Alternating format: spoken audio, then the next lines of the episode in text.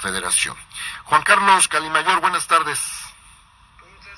Buenas tardes. Para comentarte, fíjate que hoy en la mañana circuló por ahí una entrevista con un empresario, entiendo que dedicado al ramo farmacéutico, en un medio en Veracruz, eh, donde dio a conocer que había adquirido cuatro millones de dosis de vacuna, de la vacuna eh, Sputnik, la vacuna rusa, y también el gobierno mexicano ya está gestionando comprar y que lo único que estaba esperando era la autorización de la COFEPRIS, que es la autoridad responsable de autorizar la comercialización eh, de estos productos para su debida eh, aplicación.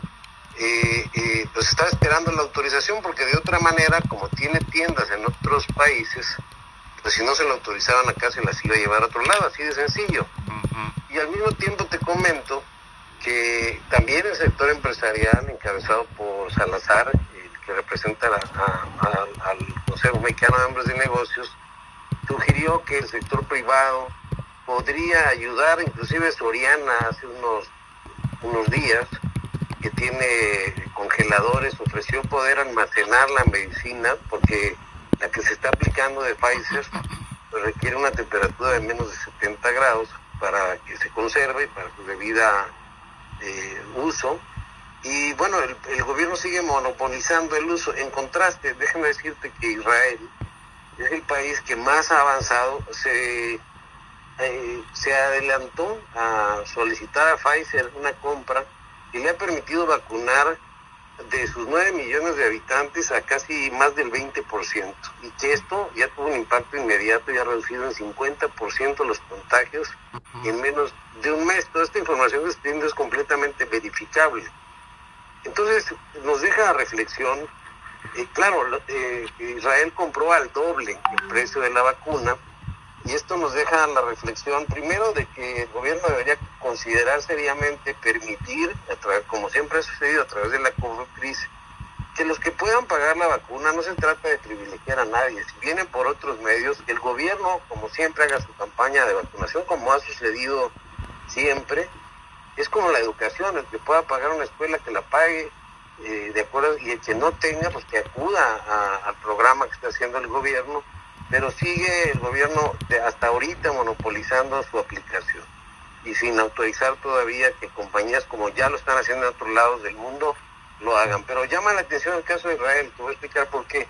El costo que ya se pagó por las vacunas es de 6.500 millones de pesos, es el anticipo que dio México para este primer paquete de vacunación de un total de 32 mil millones de pesos. Pero fíjate, si se tratara de dinero, solamente el programa de jóvenes construyendo este el futuro, este año pasó de el apoyo que se le está dando a los jóvenes, pasó de 3.748 pesos mensuales a 4.130 pesos. Eso es el equivalente a cinco dosis de vacuna. Eh, eh, imagínate eh, lo que se está gastando para apoyar a 1.2 millones de jóvenes que este año van a gastar un presupuesto de 19 mil millones de pesos.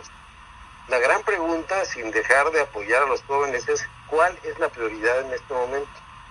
¿Cuáles son las prioridades en este momento? Sucede lo mismo con el anuncio también de la inversión para este año ya etiquetada de 45 mil millones para la refinería de Dos Bocas, 38 mil millones para el aeropuerto de Santa Lucía, 41 mil millones para el tren Maya y eh, un total de más de 124 mil millones de pesos. El año pasado, recordarás, a ella se cumplieron, antier se cumplieron dos años que con un costo de 85 millones de dólares, así lo dijo el presidente en la mañanera, se adquirieron 571 pipas, que es el equivalente, y no quiero hacerte bolas con números, a 1.700 millones de pesos. Es decir, dinero sí hay.